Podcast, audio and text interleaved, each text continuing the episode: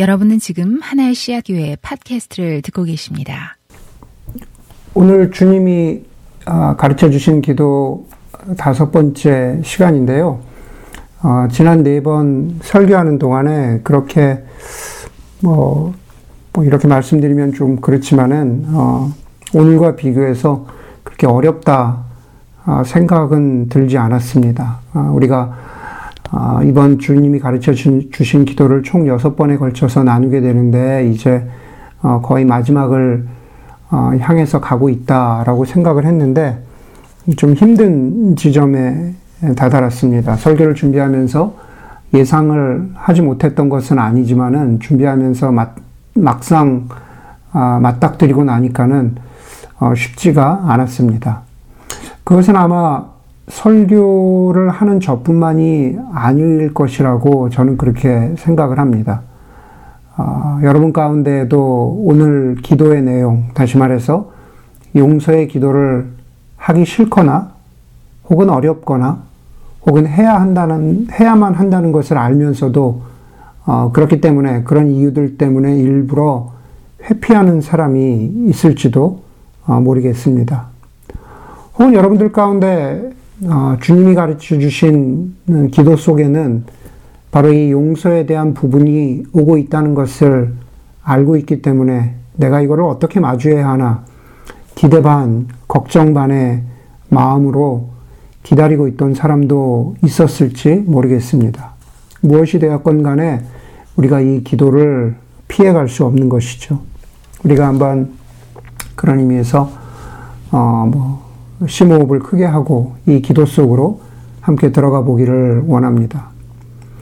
우리가 우리에게 죄 지은 사람을 용서하여 준 것 같이 우리의 죄를 용서하여 주시고 우리는 이 기도를요 마태복음을 통해서 읽고 있는데 아, 비록 한글 성경에는 죄라고 번역되어 있지만은 원어 성경에는 어, 빚, 채무 이렇게 되어 있습니다. 흔히 우리가 주기도문을 영어로 외울 때그 forgive our debts라고 할 때 바로 그 빚진 것, 아, 빚입니다. 주님이 가르쳐 주신 아, 이 주기도문은 누가복음에도 나오죠. 그런데 누가복음에서 이 부분을 보면은 처음은 죄이고 두 번째는 빚입니다.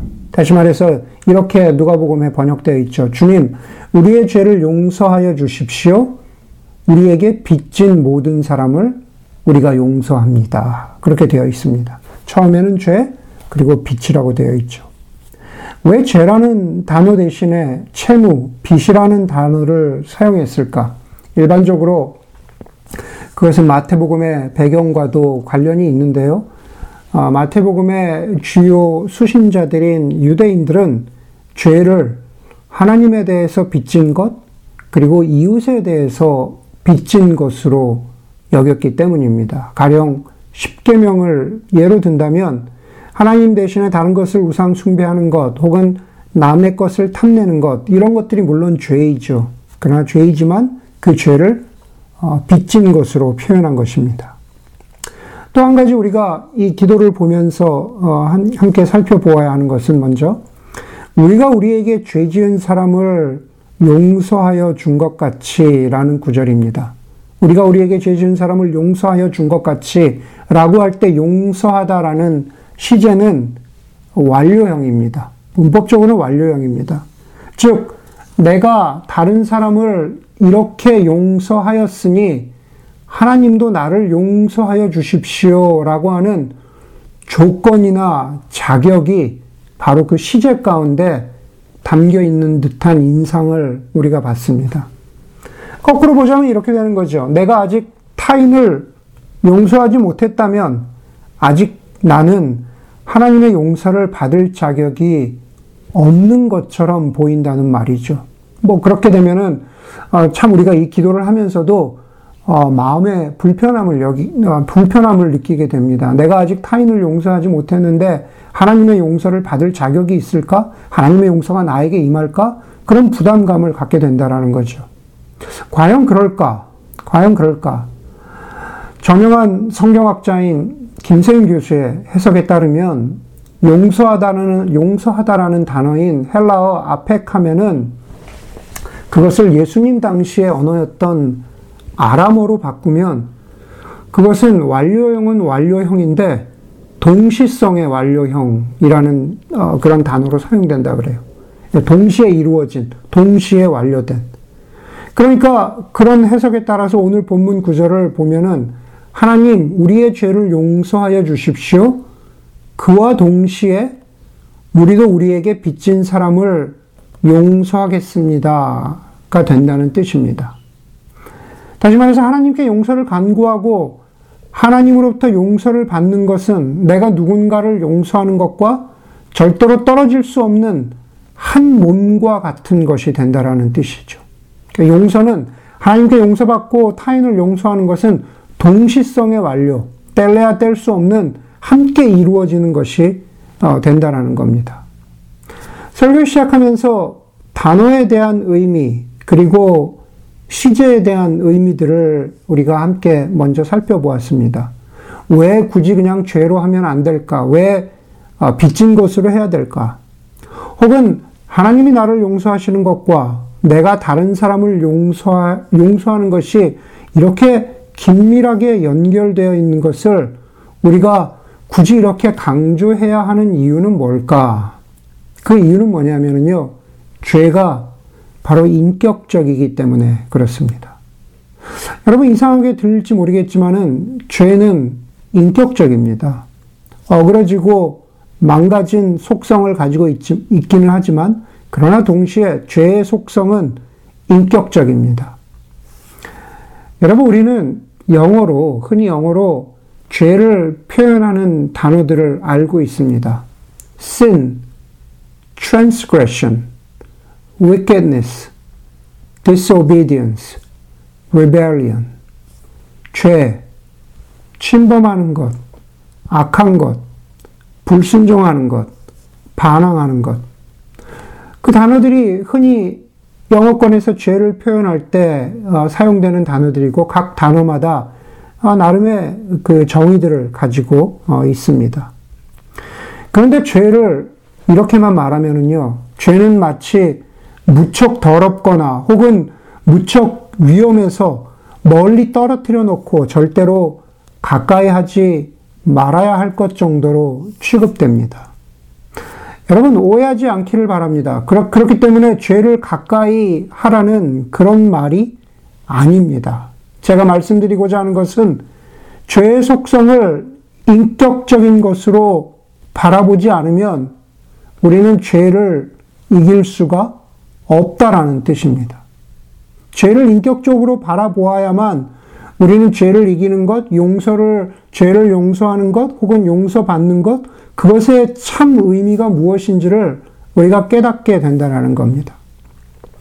여러분, 가령 이런, 이런 상황을 한번 그려봅시다. 사춘기에 좀 반항적이고 말을 안 듣는 고등학생 아들이 어, 있다고 한번 상상을 해봅시다. 그러다 보니까는 어, 아들과 아이, 어, 부모의 사이가 좋지 않고 아이는 아이대로 부모, 사춘기이기 때문에 부모에 대해서 불만이 쌓여가는 거죠. 그러다 보니까 관계가 좀 어그러지고 집안에는 늘 어떤 냉기가 감돕니다. 대개 아빠들이 그러죠. 저놈 저거, 저거 어떡하, 어떡하나 내가 두고 보겠다. 지 마음대로 하면 어떻게 되는지 내가 한번 두고 보라지. 하면서 그 아이를 어떤 경우에 비인격적으로 대할 때가 있습니다. 비인격적으로 대한다는 것은 뭐 대단한 것이 아니고 그냥 냉랭하게 대하는 거죠. 가까이 하지 말아야 할 골치, 골치덩이로 취급, 어, 하곤 합니다. 그렇게 해야 될까?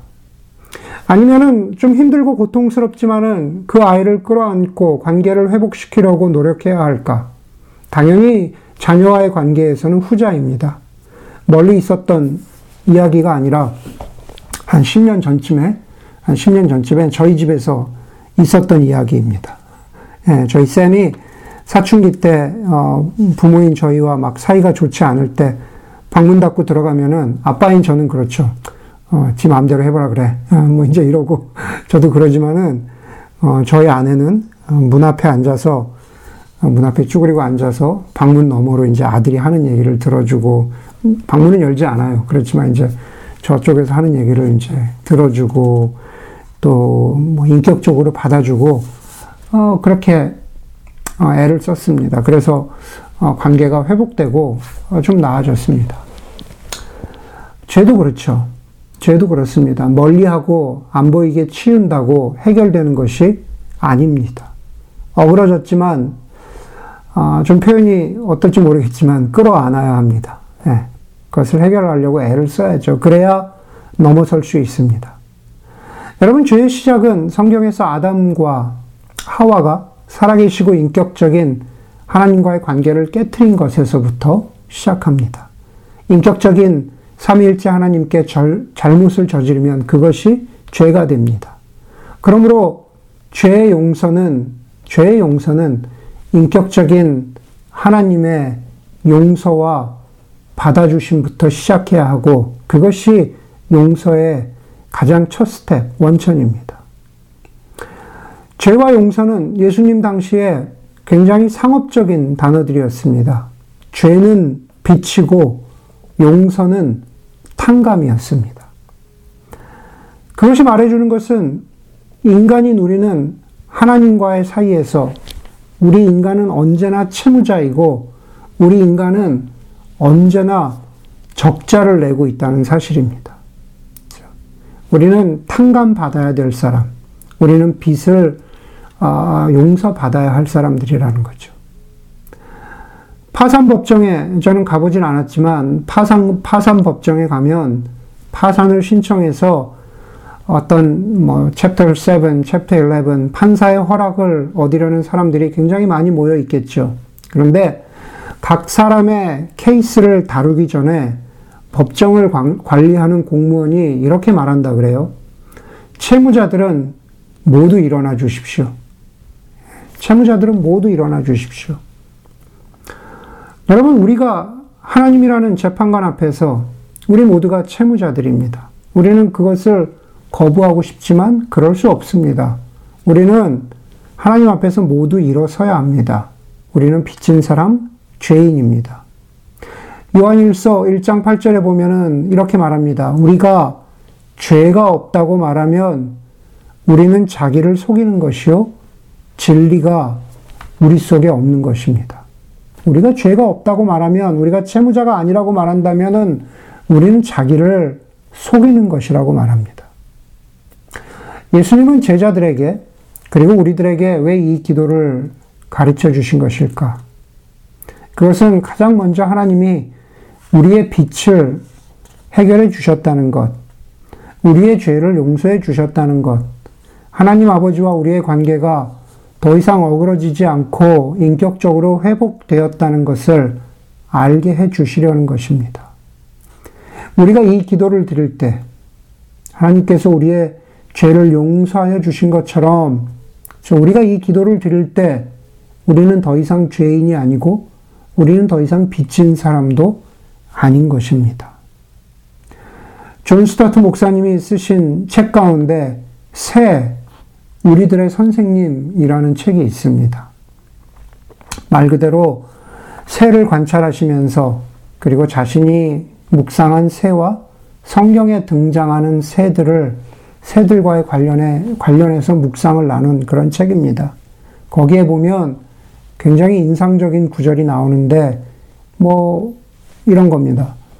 수천 킬로를 이동하는 철새들도 때가 되면 반드시 자기의 자리, 자기의 집을 찾아 돌아오는데 왜 인간은 자기의 자리로 돌아오지 않는가 하는 것입니다.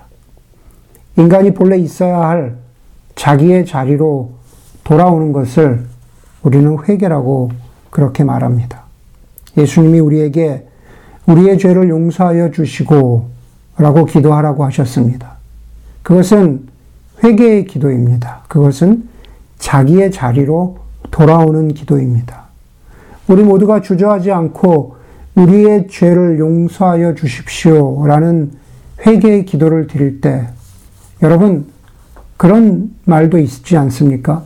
기쁜 회개, 즐거운 회개. 다시 말해서 우리의 죄를 용서하여 주시고 라고 기도하는 바로 그 기도의 순간에 그 우리의 회개의 기도는 기쁜 회개가 됩니다. 왜냐하면 십자가에서 이루신 하나님의 용서를 믿기 때문이고 그 하나님의 용서가 진리라는 사실을 이미 이루어졌다는 사실을 우리가 깨달아 알기 때문입니다. 이제 오늘 기도에서 어려운 두 번째 부분입니다. 우리가 우리에게 죄 지은 사람을 용서하여 준 것 같이. 우리가 우리에게 죄 지은 사람을 용서하여 준 것 같이. 하나님이 우리를 용서하여 주셨음을 믿는다면, 저 동시성의 완료형, 그것은 그것의 증거, 하나님이 우리를 용서하여 주셨음을 안다라는 그 결론과 증거는 우리가 우리에게 죄 지은 사람을 용서하여 주는 것이라고, 그 둘은 뗄래야 뗄 수 없는 것이라고 오늘 이 기도는 우리에게 가르쳐 주고 있습니다. 우리가 우리에게 죄 지은 사람을 용서하여 준 것 같이라는 이 구절을 보면서 저에게 가장 먼저 떠오른 두 가지의 이미, 이미지는 첫 번째는 영화 미량이고 두 번째는 2006년도 펜실베니아 랭캐스터 니켈 마인즈라는 동네에서 벌어진 총기 사건이었습니다. 영화 미량에서 전도연이 연기한 아, 신혜라는 여자 주인공은 아들을 죽인 유괴범을 교도소로 찾아가지만 거기서 그 유괴범은 주인공 신혜의 마음과는 전혀 상관없이 그 유괴범이 이렇게 말하죠. 이미 하나님께서 나의 죄를 용서하셨다라고 그렇게 어, 스스로 스스로 자기 혼자 기뻐하는 거죠. 그러면서 그렇게 말, 말하는 것을 통해서 주인공 신혜를 혼란과 분노에 빠뜨립니다. 하지만 2006년도에 총기 사건, 그것은 실제로 있었던 사건인데 그 총기 사건은 조금 다릅니다. 평화로웠던 랭캐스터 아미시 마을의 학교에 들어온 범인이 여자아이들에게 총기를 난사해서 다섯 명이 죽고 다섯 명이 크게 다칩니다. 평화주의자들인 아미시 공동체는 곧바로 그 범인, 범인을 용서하고 그리고 그 범인의 가족도 피해자라고 하면서 보듬었습니다.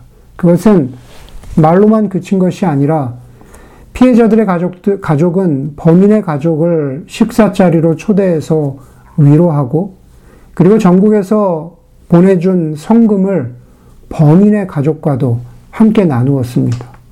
자기의 딸들이 죽었는데, 자기의 조카 딸들이 죽었는데, 손녀가 죽었는데, 실제로 하기 힘든 그러한 행동이었습니다. 비록 하나는 영화이고 다른 하나는 실화이지만 그 둘의 차이를 만든 분명한 사실 하나는 용서의 주체가 누구냐라는 겁니다. 용서의 주체가 누구냐? 하나님이 나를 용서하셨어.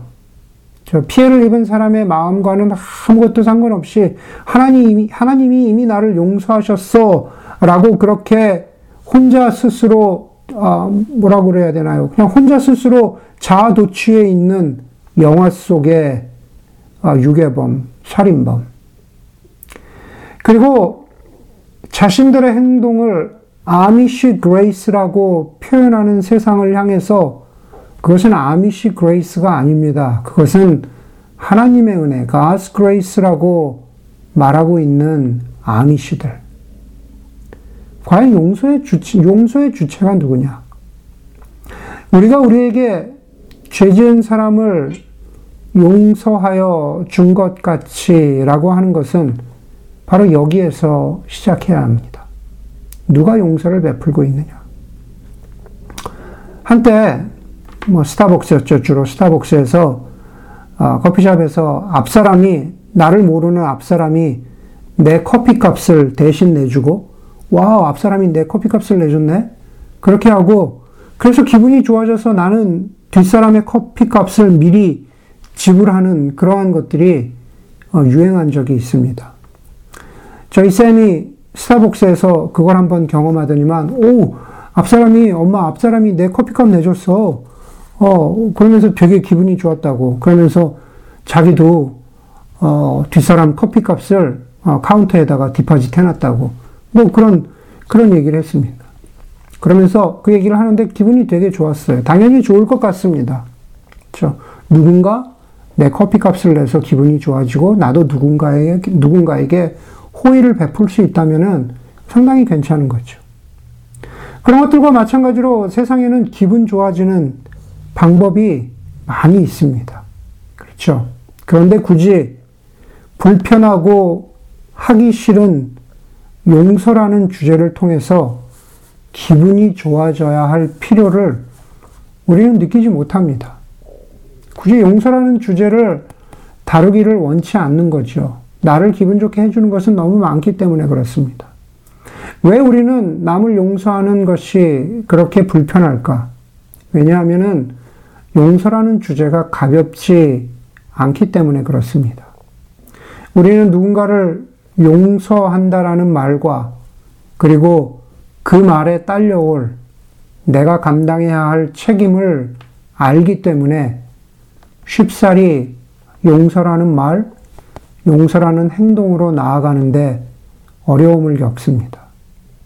그렇기 때문에 설교하고 있는 제 자신을 포함해서 우리가 우리에게 죄 지은 사람을 용서하여 준 것 같이 라고 기도하는 것이 부담스러울 수 있는 저와 여러분 모두를 이해합니다. 이해하지만, 여전히 어렵지만, 그럼에도 불구하고, 이 기도가 여전히 힘들고, 그리고 어, 어렵지만, 그럼에도 불구하고 이 기도를 여전히 해야 할 것 같은 그러한 마음, 그러한 부담감을 가지고 살아가고 있는 저와 여러분들이 잘하고 있다고, 옳고 선하다고 말해드리고 싶습니다. 그러나 거기에만 멈추지 말고 하나님의 용서, 하나님의 은혜, 하나님의 자비, 하나님의 화해로 한 걸음 더 나아갈 수 있는 여러분들이 되었으면 좋겠습니다.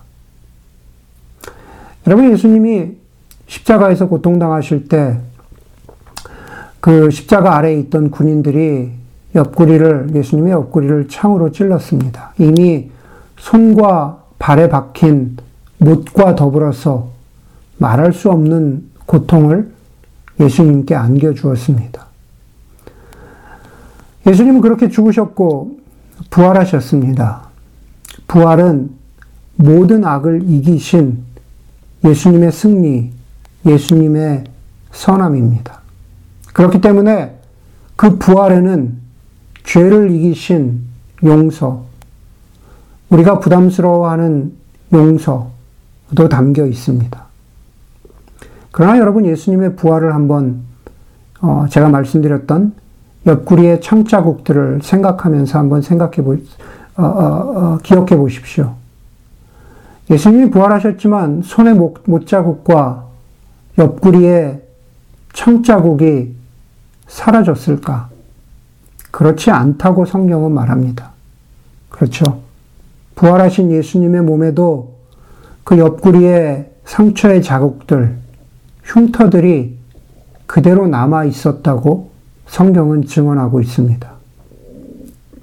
용서와 관련하여 우리가 누군가를 용서한다고 해도 그 사람이 나에게 준 아픔과 고통과 상실의 흔적은 그대로 남아 있습니다. 그런데 흔적은 남아 있지만 고통은 주지 않습니다. 무엇이요? 예수님의 부활하신 몸이 그것을 우리에게 증거하고 있는 것입니다. 예수님의 부활하심을 믿는 그리스도인들과 교회는 비록 아픔과 고통과 상실의 흔적이 남아 있지만 그것이 더 이상 고통이 아님을 예수님의 부활하신 몸을 통해서 우리는 알게 되고 소망을 갖는 것입니다. 우리의 신앙은 용서만을 제외하지 않고 그 용서를 품고 담고 있습니다. 우리는 복음을 말하고 이 땅 가운데 임한 하나님의 나라를 믿는다고 고백합니다. 그 이미 임한 하나님의 나라에는 나를 아프게 한 누군가를 용서하는 마음도 분명히 있습니다. 다시 강조합니다. 예수님의 부활하신 몸에 상처에 흉터들은 남아있지만 더 이상 고통은 없습니다. 우리가 누군가를 용서한다고 해서 과거의 상처의 기억들이 완전히 사라지지 않습니다. 그러나 고통은 사라질 것입니다. 용서에 관하여 더 많이 이야기하는 것이 용서를 가져오지 않습니다. 우리에게 아픔을 준 사람, 그 사람을 용서하라고 가르치신 예수님의 기도대로 그렇게 기도하고 용서를 마음에서부터 실천하여 삶으로 드러낸다면 정말로 그 고통이 사라지는가 여부는 우리의 인생 속에서 확인될 것입니다. 용서의 기도와 더불어 그 시작을 내딛는 저와 여러분들이 되기를 간절히 소원합니다.